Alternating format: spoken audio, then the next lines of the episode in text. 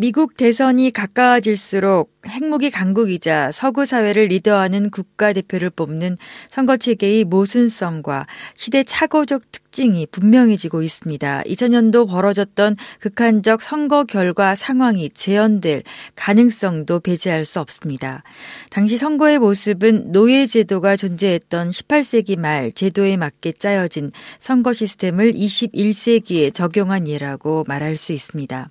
백악관 주인의 운명이 나라 전체에 의해 좌우되는 것이 아니라 공화당과 민주당 사이에 갈등하는 9개의 유동주 중 일부 선거인단에 의해 결정될 수 있다는 것을 두고 하는 말입니다.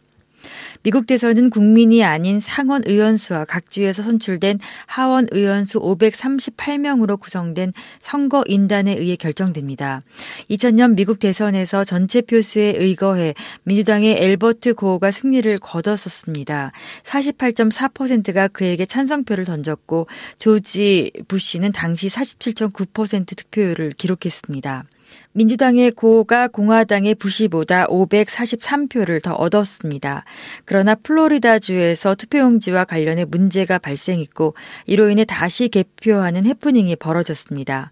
그 결과 플로리다주에서 부시가 437표 미세한 차이로 고를 추월했고 전체 25개의 선거인단 표를 얻어 결국 대통령이 되었습니다.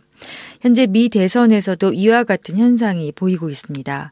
양 후보 간 극소한 차이를 보이고 있으며 따라서 과거 역사를 반복하듯 오하이오주를 비롯한 일부 유동주 지역의 주민을 상대로 양 후보는 전력을 다하고 있습니다. 22%의 국민들, 다시 말해 전체 국민의 5분의 1을 조금 윗도는 국민들이 현재 대선 게임에 관여하고 있다고 볼 수 있습니다. 나머지 5분의 4 선거인단들은 실질적으로 대선 게임에서 이미 빠진 상태로 심지어 전체 국민수 8분의 1 미만의 두세 개 지역의 투표 결과로 대통령 자리가 결정될 수도 있습니다. 다행히 미국 정치 역사상 그런 일은 없었고 유동주는 전에도 있었으나 그 수가 두세 개가 아닌 15에서 20개가량 됐습니다.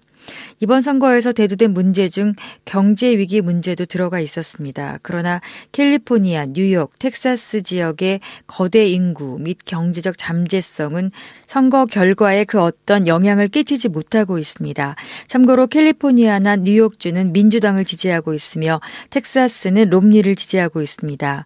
이세 개의 주는 국민 총 생산액의 전체 30% 이상을 생산하고 있습니다.